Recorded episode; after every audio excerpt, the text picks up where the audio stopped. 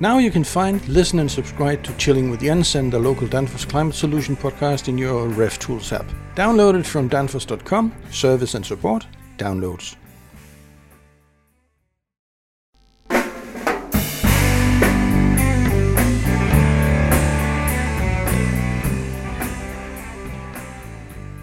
Hi, I'm Jens Andersen from Danfoss Climate Solution. Thank you for listening to this, the fifth podcast in the series that we call Tour de Cooling, where we are taking a trip through the different parts of a refrigeration system. And today we, that's our experts John Broughton and Jörg Saar, and myself, have reached the expansion device.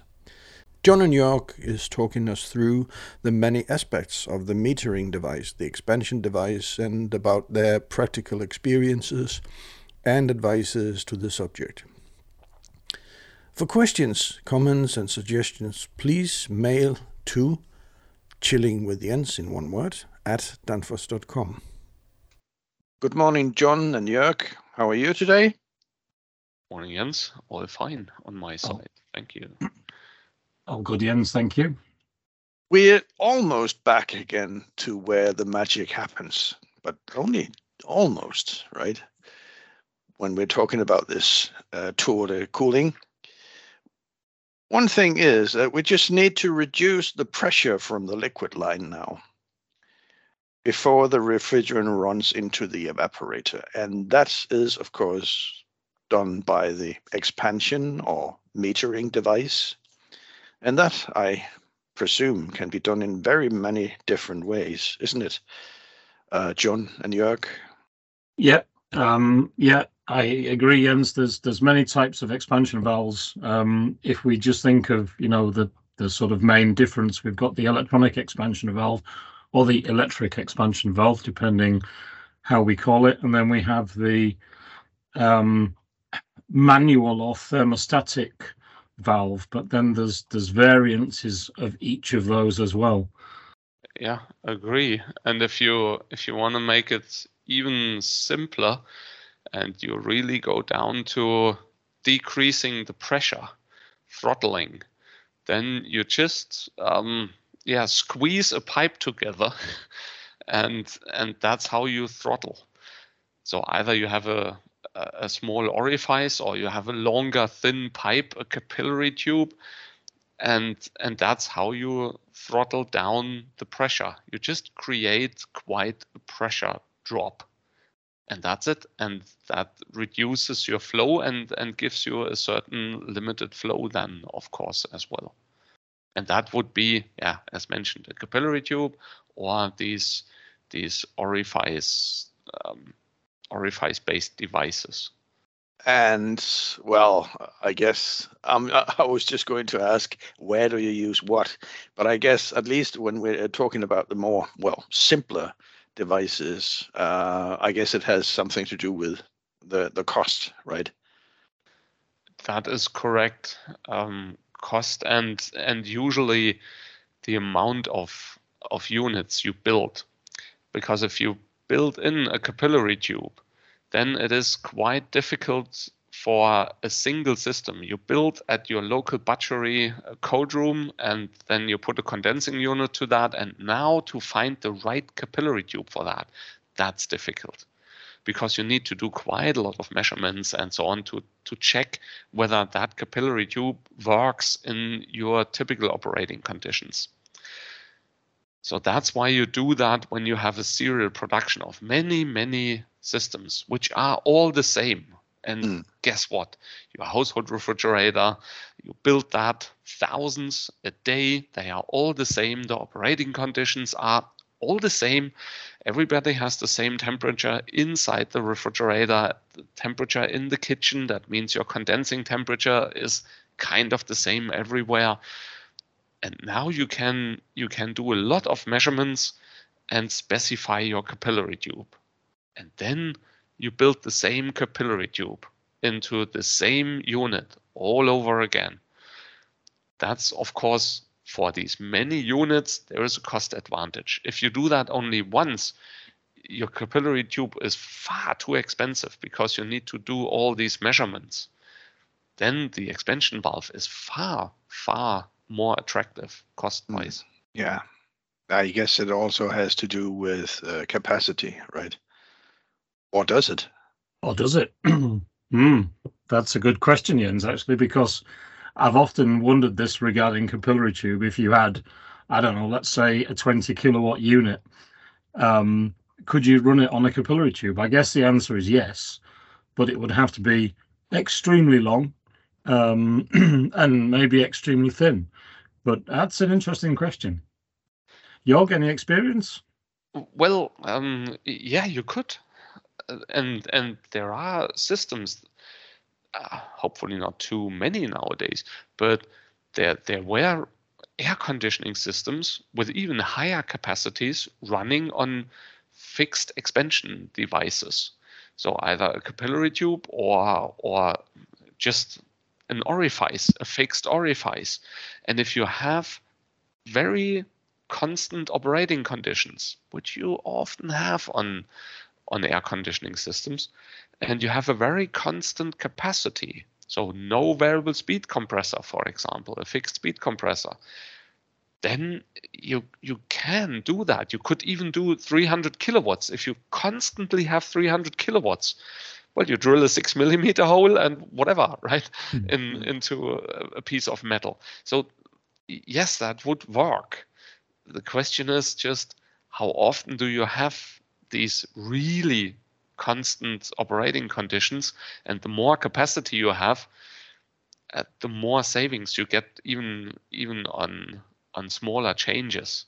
So if you change, let's say, take the three hundred kilowatts, and you you change only ten percent, that's already thirty kilowatts, right? And and that change, if you all of a sudden can operate more efficient, that gives you an advantage, and that's why the expansion valve makes more sense there. But in yeah. theory, yes, however, we talk about the smaller capacities usually.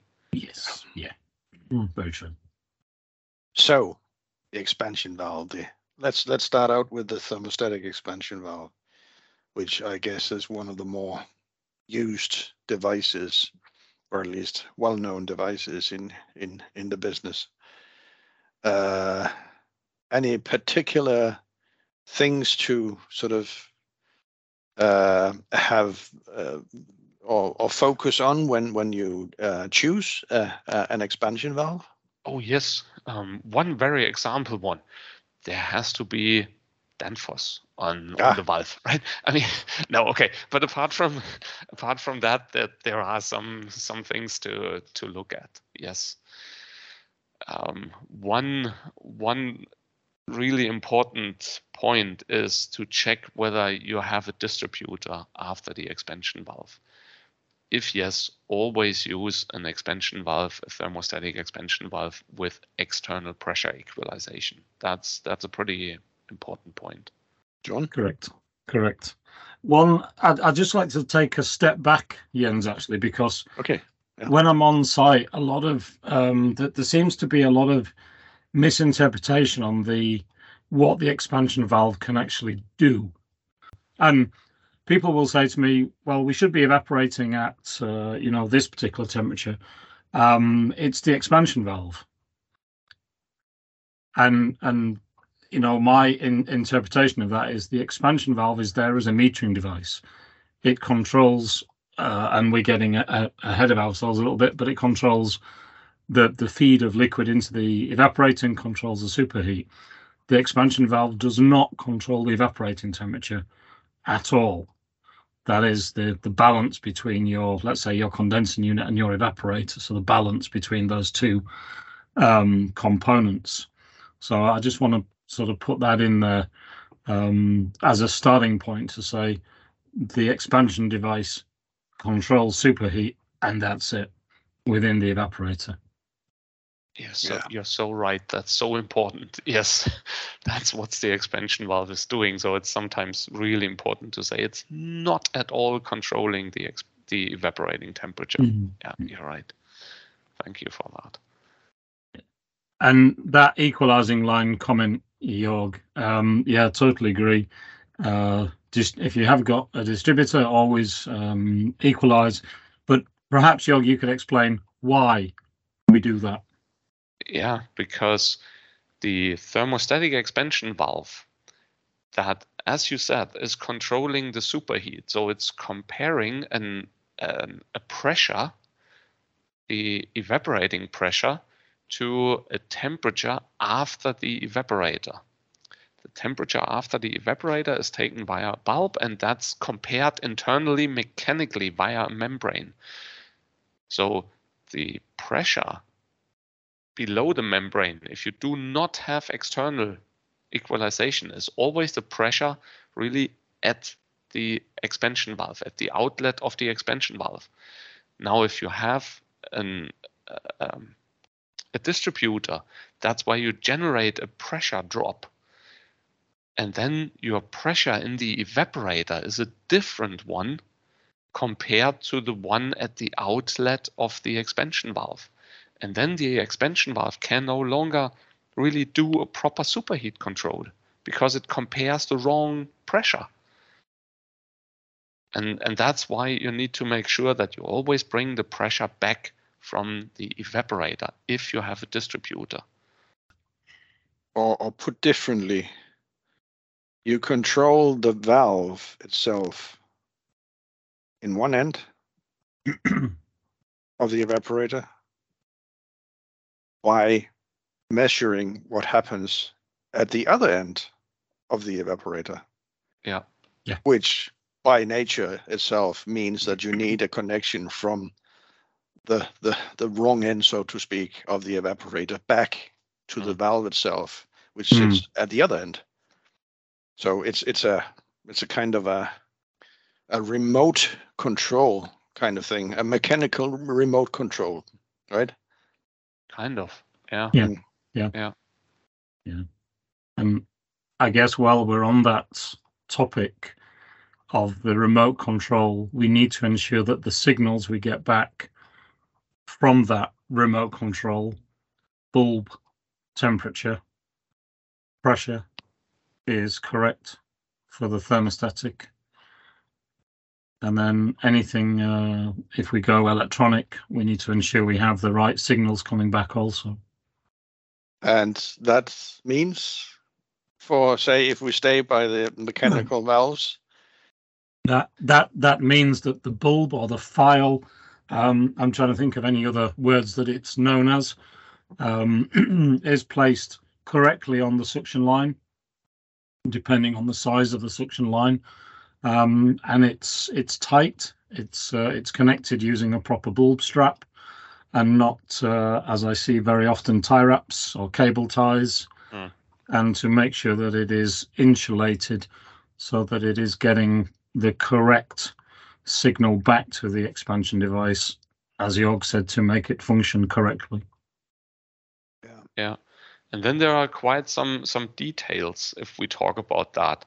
You, you mentioned the really important points.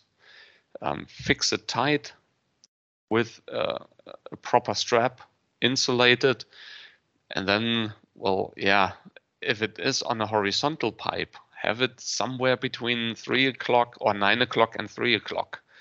Right, some something like that. If if you would look at at the pipe and see it as a clock, so not it. You are allowed to mount it before nine o'clock in the morning, but uh, I'm I'm talking about the position, and and then if you have it on a on a vertical line, that capillary tube that leaves that bulb needs to point upwards, not downwards, when it's on a vertical pipe. So there are some things to take into account.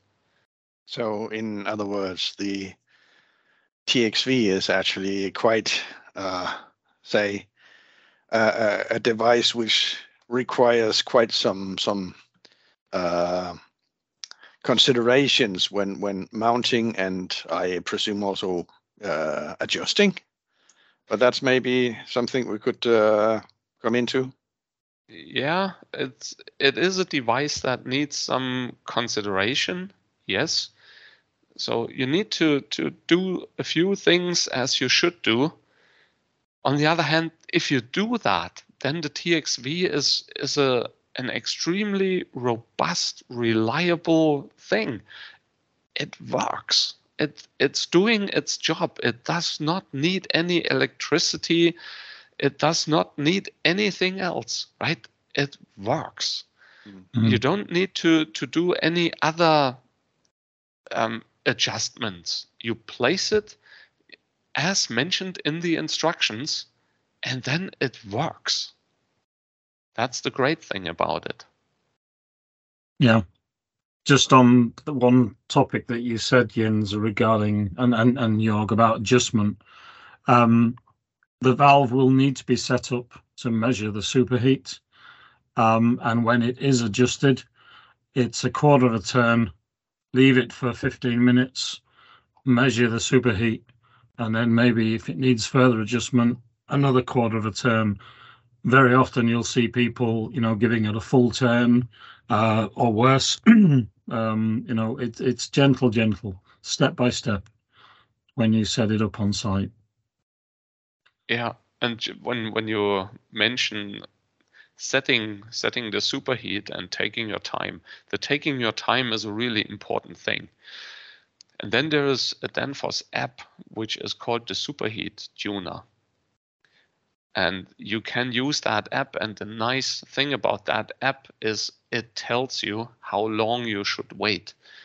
So it really reminds you, hey, you have now done that adjustment, and then it tells you, now please wait for, let's say, seven, ten minutes, fifteen minutes before you do the next measurement. Give the system time to find its new operation point. And, and that's probably something which is a bit uh, delicate, maybe, in some cases, time. Because there's another the customer waiting, right? Yeah, always. Yeah. Always. But yeah, you, you need to give it time. You need to give it, you need to give the system time to, as Jörg said, find its new operating um, point. Um, Yeah, one one other topic that that springs to mind regarding, let's say, thermostatic valves is the capacity and any extra capacity and where that valve should be, let's say, sized in the beginning. Um, do you size it at maximum duty, eighty percent duty, um, all those sort of topics? Is there any extra capacity on a thermostatic valve compared to, let's say, an electronic valve? Yes, uh, there is. Yeah, uh, just coming back to to the time, one comment. I mean, yes, you might you might spend half an hour there, for example. You do two adjustments, you wait two times fifteen minutes. So you spend that half an hour extra. But compare that to the time you spend driving back to the site a day later and and grabbing all your tools and so on. Do you want to spend those three to four hours instead of that half an hour when you do a proper job?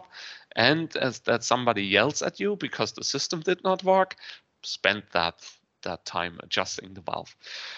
Sorry for that, but um, coming no, I coming think back it's all right. then, then to to this point, do you have extra capacity?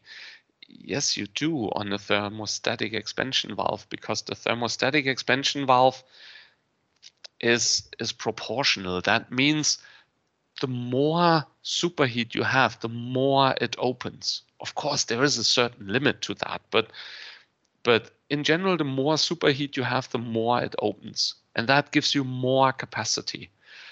So let's say your your normal capacity is at one hundred percent. That's that's your nominal capacity. But when you give the valve more superheat, it can give you one hundred twenty, sometimes one hundred thirty percent of capacity. So you have some something left. On an electric expansion valve, then that thing opens completely at one hundred percent, and that's it. That there is no more. So that needs to be taken into consideration when you select a valve. And uh, you need to have into in mind that you might have a pull-down capacity, which is a bit higher than your nominal capacity that you need when you do your cold room calculation. I guess there's also uh, some, uh, well, if it's logic, I don't know, but at least uh, there is a, a sense in that you actually, when you, you dimension after the capacity in the upper half, or at least the upper half of the the the, the capacity of the valve, then you have a better regulation than if you had a way too big valve, that is, that you would regulate at the bottom, so to speak, of the valve. Uh, uh, does that make sense, what I'm trying to say? It does. Um, generally, with a thermostatic valve, it will regulate down to twenty-five percent um, and be fairly stable from its maximum capacity. So if you had a valve that did one hundred kilowatts, it would regulate down to twenty-five, thirty uh, kilowatts quite happily. If you had an electronic valve, it would regulate down probably a little bit further, down to sort of fifteen percent. Um, but that's the sort of, you know, limit that we're talking about. So, yeah, they can regulate, uh, you know, a good seventy-five percent swing within the duty. And if, if your valve would be too small, would you recognize that? So if your, your capacity if, is simply not sufficient. If the capacity was not sufficient, then the valve would be fully open all the time, trying to, um, you know, supply enough liquid to uh, give you that capacity. And then you would measure your superheat on the evaporator, and your superheat would be higher than it would normally be on the evaporator. The other way around? I mean, you mentioned it can go down to a certain percentage. So what happens if the if the orifice in the valve is far too big? If it's if it's far too big, um, then you'll have uh, a, let's say, satisfied superheat, but the control of that will be uh, the valve will, will hunt. So your superheat will not be constant if your valve is way, and, and I mean way oversized, so it can't regulate down, um, you know, at that sort of twenty-five, thirty percent for the thermostatic or the fifteen percent for the electronic. So the control of the superheat will be, yeah, let's say, uh, not not stable. Talking about um, capacity, how do you actually select the right expansion valve um, in terms of, of, of, of the best capacity to that particular purpose? How do you do that? Well, I mean, first of all, you, of course, need to to have your your general data, which you have because you know the capacity of your evaporator, you know your capacity of your, let's say, condensing unit. That means you, you have the system capacity here. And then you select your expansion valve according to your required evaporator capacity.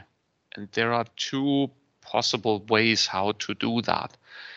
One is the way of going into a printed table, where you then go into that table and say, this is my evaporating temperature, this is my pressure drop across the expansion valve, and then you calculate your condensing pressure, and you have uh, your evaporating pressure. That gives you the pressure drop minus the pressure drop in the distributor, and and you select the required capacity in that table, and then that table tells you which orifice size you have in which valve. Or you use the electronic help of a software, and Danfoss, for example, provides a software called CoolSelector. That's a free of charge software, and you just type in your operating conditions. You say, these are my operating conditions, of course, the refrigerant then, um, as you've done it on paper, where the refrigerant is, uh, you have different tables for different refrigerants. So in CoolSelector, you give that software your operating conditions, your, your refrigerant, and then you get the right valve selection from CoolSelector. And you can even play around and say, what would happen if I would select a smaller or a larger orifice? For a smaller orifice, you might get the information doesn't work, it's undersized. Um, And if you go for a larger orifice, you might see, well, this opens up only thirty percent in in your normal operation. And you know that you can have not a big downturn ratio. So that's that's on a really nice graphical point how you see that selection, and then it gives you all the code numbers and all the stuff you need. So that's that's pretty simple using CoolSelector. Very comfy. Okay, thank you.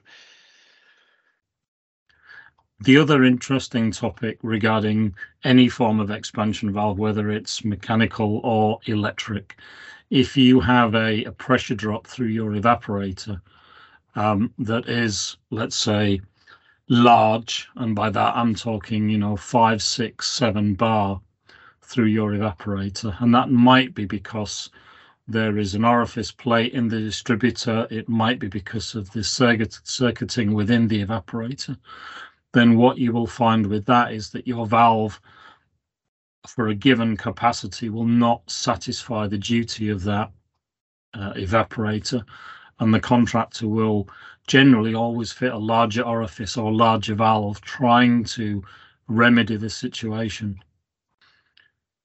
But that will not basically work because the pressure drop in the valve is too high, or the pressure drop across the evaporator is too high, so the liquid doesn't flow correctly through the evaporator. And it's actually made worse with electronic valves than mechanical valves. There is a, a misnomer, I think, that if you have a, a challenge on site with the evaporator, with the location, with the airflow, fit an electronic valve and that will solve all the problems. Generally, oh. it actually makes the problems worse. Mm. Um, yeah, you should solve the problem, right? Uh, not not play around with with the device that does not generate the problem.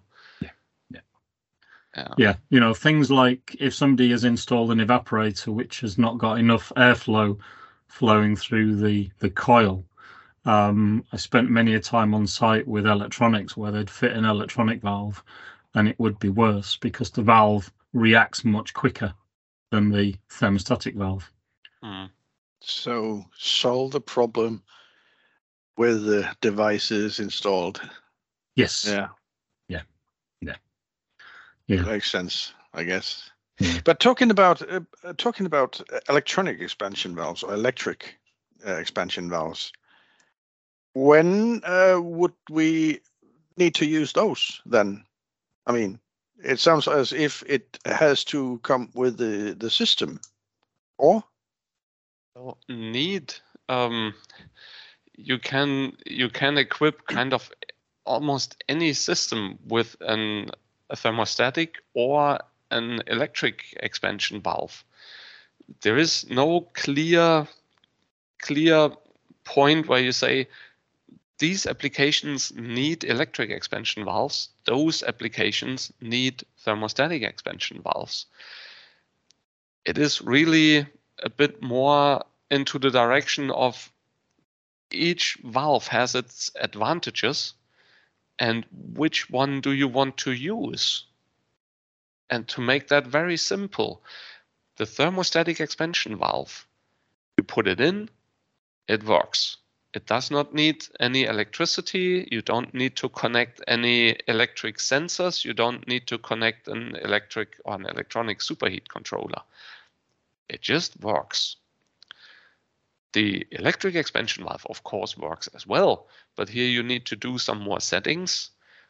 And you have the advantage that you can influence it more. You can talk to the controller. For example, I mean, electronically talk to the controller and then tell the valve what it has to do in a certain situation. You cannot do that on a thermostatic valve. Mm. Yeah, I would agree. Uh, I would agree. I think the the the the only um, topic that I would sort of choose between thermostatic and electronic would be the pull down. Um, so if you have something like a blast freezer, blast chill, where you start off with a very high capacity and end up with a holding capacity, And if you can't get that capacity swing with a thermostatic, then I would go electronic. Um, you know, if you wanted to go from one hundred kilowatt down to fifteen kilowatt, then you would go electronic. Um, but yeah, that that that that's a, a very big capacity swing. So I think in most cases you would be able to achieve that with a thermostatic. Um, but that that's the only time I would say that you can make a definite choice. Yeah. And then, yeah, as as mentioned, if if you look at certain applications, um, they have kind of changed over to electric expansion valves, but not necessarily, or not at all, because the thermostatic did not work, and not necessarily because that was needed for for the normal operation. But you can you can do some things that you could not do with the thermostatic valve. Let's take the example of of residential heat pumps, um, where quite a lot of these heat pumps use electric expansion valves now. If you do a defrost, you can tell the valve to open to a certain degree to make sure your plate heat exchanger indoors in your heating system does not freeze, which becomes the evaporator if you turn the system into a defrost. And then you can tell the electric expansion valve, by the way, dear expansion valve, open to eighty percent now. I do a defrost now. You cannot do that to a thermostatic expansion valve. And and that kind of thing, that's that's what you want to to use with the electric expansion valve. Yeah, yeah, yeah. The, the same could be said for oil return, for example. Yeah. In a supermarket installation, you can force open the valves. At the same time, the compressor pack will speed up um, if it's been running on low load for a period of time. So, yeah, they are more communicative, um, is a, is a word, yeah. Yeah, yeah, yeah. So, good thing is that you don't need to communicate in Danish with it. Yeah, they all communicate yeah. in digital, as far as yeah. I understand. Yes. Yeah. yeah. Um, great. Okay. Um, anything else that we need to cover in this uh, when we're talking about electronic and expand? Uh, Uh, mechanical devices. It's often a discussion I, I hear that that that goes on. Which one is the better one, and and uh, why is it better, et cetera, et cetera. But you you actually just uh, mentioned the different things that there isn't. Uh, it depends quite a lot of on on on on what it is that you want to obtain, mm. uh, right? Yeah, correct. Yeah, I think so. I think it very much comes down to the application, what you physically want to do. Um, another application that springs to mind for electronic is this uh, in supermarket refrigeration now is to run the coils almost fully flooded, which you cannot do with a thermostatic, but you can do with an electronic. As was discussed, you know, you can tell the valve what to do um, and, and how to function. So yeah, I think it comes down to the application itself. Um, one or some some questions that I get asked frequently is how far away from the evaporator can I place my expansion valve? For example, if I have a cold room and the evaporator is inside, can I place the expansion device on the roof, um, which could be, you know, half a meter, a meter away from the distributor? That's a, a common question. So I'd be interested to hear your your thoughts, Jörg.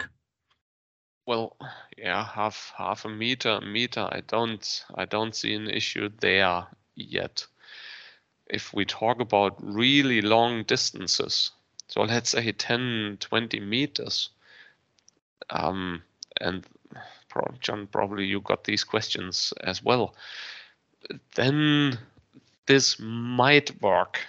But now you need to to really, really dive extremely deep into a lot of things. And the main reason for that is that the refrigerant coming out of the expansion valve is a mixture of liquid and flash gas. So that's that's really when when you shake a carbonized or a bottle of carbonized water and then you open that, right? What's coming out of that bottle, all all that splashy stuff, that's what comes out of the expansion valve. And that's what you want to have. You have it. You want to have it mixed like that, so that when when this mixture hits a distributor, for example, or hits your evaporator, that that you have liquid everywhere mixed with a couple of of bubbles at some points.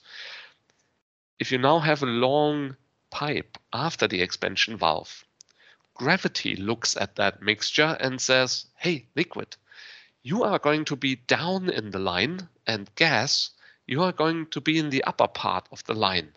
In other words, that separates. The liquid and, the, and the gas will separate. And now you you you run into the challenge of, of mixing that again, of distributing that in a good way. That's why you should have your, your valve as short as possible to the to the evaporator, so that the mixture gets into that evaporator and not the separated the separated stuff. That's mm-hmm. that's the idea. Yeah, yeah, I would uh, agree.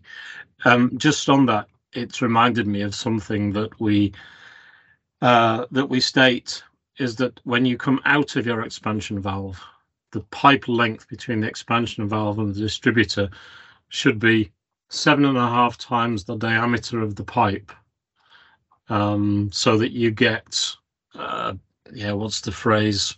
laminar flow into your distributor, so you get equal distribution through all your tubes in your distributor.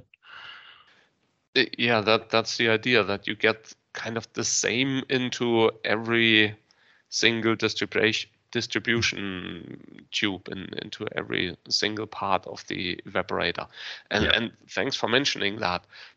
That's uh, the reason why a distributor should be looking into a certain direction.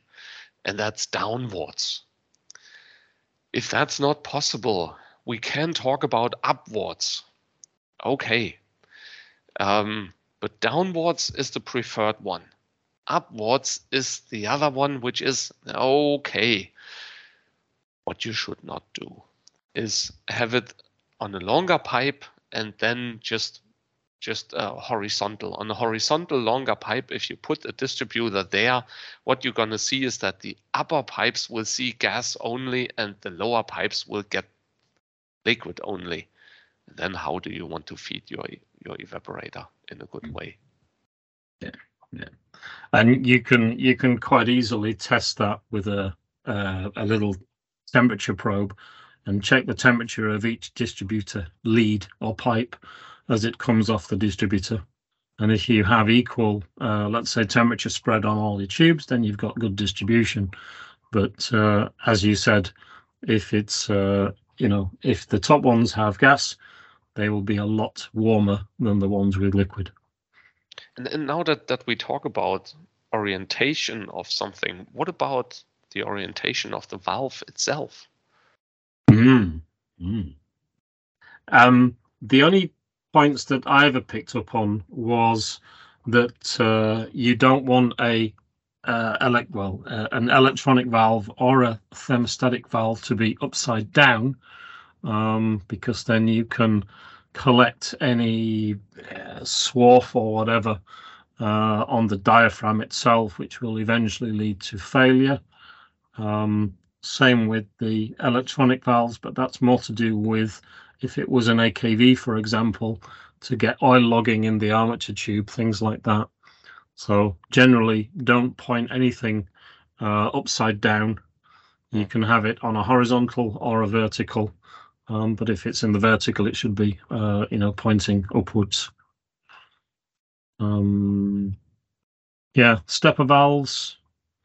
I would have said the same thing regarding oil. Yeah, agree. Or whatever whatever small particles, debris you might have in the system, you don't want them to fall into your stepper mechanism. What about insulation of the valve itself? Because you do see that quite often, where people will wrap the thermostatic valve with an insulated tape. I see that quite a lot to uh, to avoid, you know, moisture, not necessarily in a big evaporator, but maybe in a small servo of a counter or something. Uh, they'll just wrap everything in that horrible black um, sticky tape that, you know, you cannot get off again. Yeah. Well, for me, if you have an, an electric expansion valve, I, I don't see a major issue on that. The only thing might be that your coil gets too warm because it cannot dissipate any any heat, and you need to pay some attention there. Uh, or in case, I mean, in case your your coil gets damaged over time, you might want to replace that coil. So if it's wrapped into that sticky stuff, that's a bit difficult to replace that coil then. If we talk about a thermostatic expansion valve, now we probably need to talk a little about, about M O P as well. Uh, not not M O P. Um, the charge reversal. The, the charge reversal, yeah. Um, yeah, M O P. And And then that can become a challenge, that your valve gets too cold and then the bulb charge goes from the bulb into the valve, because it always goes where the coldest part is. And if you if you insulate that valve, it might become pretty cold because you have you have your expansion there, and then the charge goes back there. If you do not have that kind of charge in the valve, if you have a so-called universal charge, you have so much charge in in the bulb that there is always enough left, even if the valve and the capillary tube are completely filled. That charge still works. But if you have a uh, so-called M O P charge, then there is only a little bit there, and that might go completely out of the bulb, and then you don't have a really a real control anymore. Mm-hmm. I mean, talking about M O P, you want to jump onto that, John? So um, yes, Jörg, to answer your question regarding M O P, where to use an, an M O P valve um, or an M O P charge in the valve itself. Basically, what we don't want to do is, uh, and we're coming back to our compressor now, um, but when we Let's take uh, an application of uh, cold room with, um, let's say, a, a freshly slaughtered uh, uh, carcass. When you load your cold room with a high heat load, what is the first thing that is going to happen? The suction pressure is going to rise. And if the suction pressure rises above the operating envelope of our compressor, then we will uh, risk Uh, yeah, causing our compressor failure. So we use an M O P charge in the valve, which is a, a limited amount of charge so that the valve cannot physically um, open. Yeah, but when, when you restart, when we use an M O P charge, then, then that should be possible, right? Yes, yeah, exactly. So we use an M O P charge to limit the uh, suction pressure coming back to our machine. The valve cannot physically open further, and that that then limits, of course, your evaporating pressure, because there exactly. is no further refrigerant injection. Yes. Right? Yeah. Yeah. And and that's that's one other example for for an electric expansion valve. So for the thermostatic one, you choose a valve, and that has a given M O P point, right? If you say, I choose an M O P charge, then you select a valve with an M O P charge. With the electric expansion valve, you can tell the controller, and by the way, when your suction pressure goes higher than this, you stop opening the valve. Yeah. So that that's that's um, a possibility on the electric one, and you can tell it. In some cases you do it, in other cases you don't. The the expansion valve is doing it all the time. So you might say, well, then, I've, then I always go for the electric one, right? So I can tell it what to do. Yeah, but you need to tell it um, yes. yeah. in order yeah. not to forget it. If you choose the M O P valve, the thermostatic one, you have it implemented. You don't need to worry about that. So it's yes. it's um, we come back to to yeah, what do you want? Yeah, yeah. There's an in, in interesting um, challenge with the electronic valve and M O P, because the setting, or at least this is the way that it used to be when I worked with electronic valves, is that the setting of zero, which you would read as zero bar, uh, was off. So the M O P function was disabled. But you, when you actually read it in the, when you're scrolling through the parameters, you see M O P zero. So you think the M O P point is zero, but it isn't. It actually, the function is off. Mm. So uh, just a little point for anybody out there in the field, if they see that, that's what it, I believe that's still the, the setting nowadays. Anything else we need to cover? Yeah, subcooling, I think. That's that's a point when yeah. we talk about selecting the right size of of the orifice in the valve, or the right valve size if you have a fixed orifice there. Then you do your selection according to certain selection points, your your evaporating temperature, your capacity, and then you assume a certain subcooling, which is usually just a few Kelvin. Um, if you, due to whatever reason, have a really big subcooling of ten, twelve, uh, I saw systems up to forty Kelvin. Whether that makes sense or not, let's discuss maybe in, in, in another session. But if you have a higher subcooling, you get more capacity out of the same valve.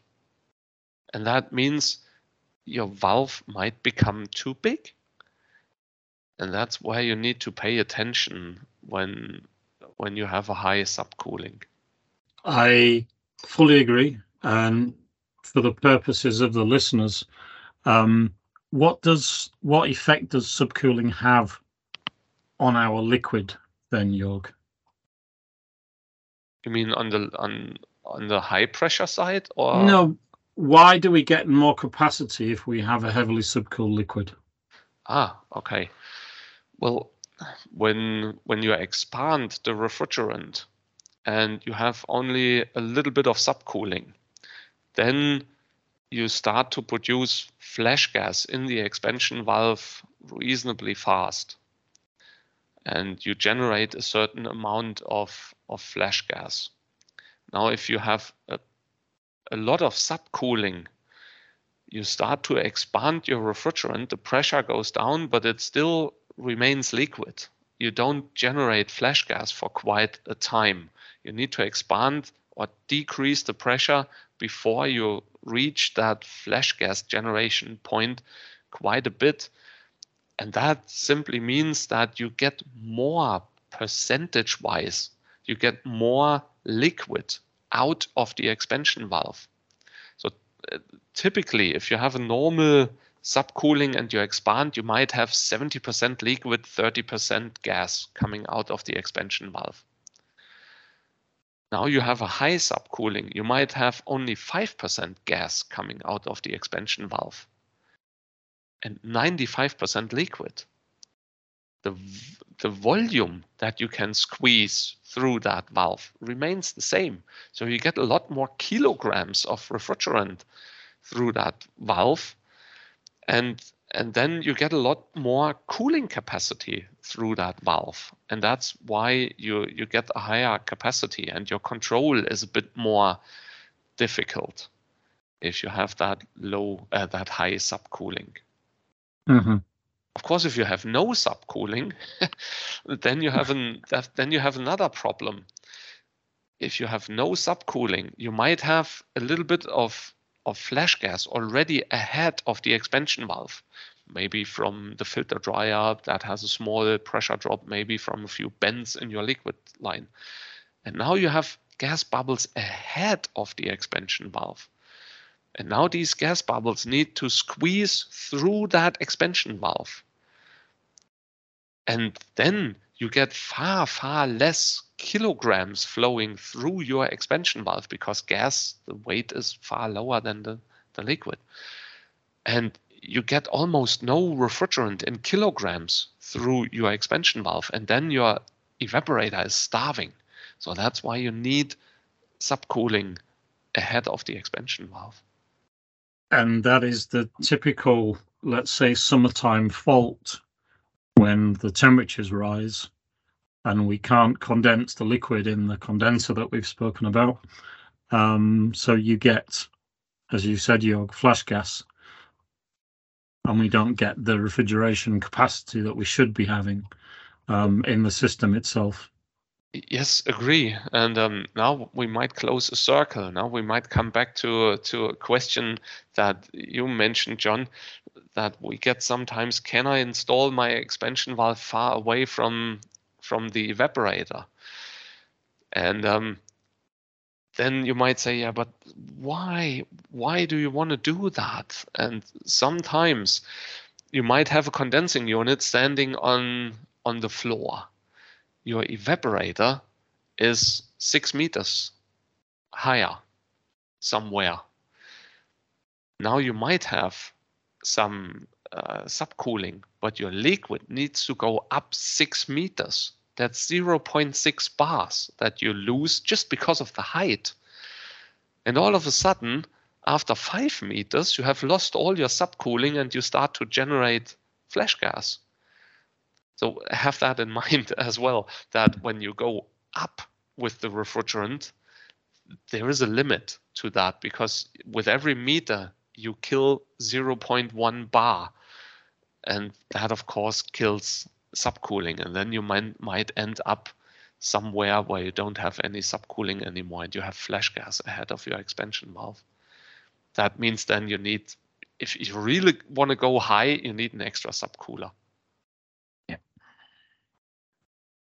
Uh, coming back to the superheat, um, I mean, we we're operating with two different types of, of, of, of superheat. We have the static superheat and we have the opening superheat. What is actually the difference? That's a good question. Um, yeah, if if we look at an expansion valve, and it, and this is, you know, only for a um, thermostatic valve, that if we talk about static superheat, um, that is the amount of superheat that we need to physically open the orifice on that valve. And the, the figures vary uh, depending on the uh, you know, model of expansion valve, but you might be looking at sort of two, three degrees Kelvin of superheat just to lift that valve off its seat so that it starts to open. And then you'll have your opening superheat or your operational superheat, um, which, you know, there's, there's lots of discussions. How much superheat should you have in an evaporator? Um, I think the, the famous figure is six point five Kelvin, which is what the evaporator capacity is based upon. Is that right, Jörg? Yeah, I'm mixing the, two the, different the, things there. Yeah, the famous figure is the temp or the difference between evaporating temperature and air temperature, so air inlet to your evaporator minus evaporating temperature, and that number multiplied by zero point six five. Nice. So if you have ten Kelvin difference, so let's say you evaporate at zero degrees Celsius, your air inlet is ten. You have ten K difference multiplied by zero point six five. You have the six and a half Kelvin. Yeah. So, so yeah, that's static superheat is basically the amount of superheat that we need to lift the valve off its seat, and then we have our um, opening superheat, which will then open the the orifice further. Um, and you know, generally, if we're talking thermostatic valve, you want to be running, yeah, eight Kelvin, nine Kelvin superheat, somewhere around there. And with an electronic valve, yeah, six and a half um, is the sort of norm, if you like.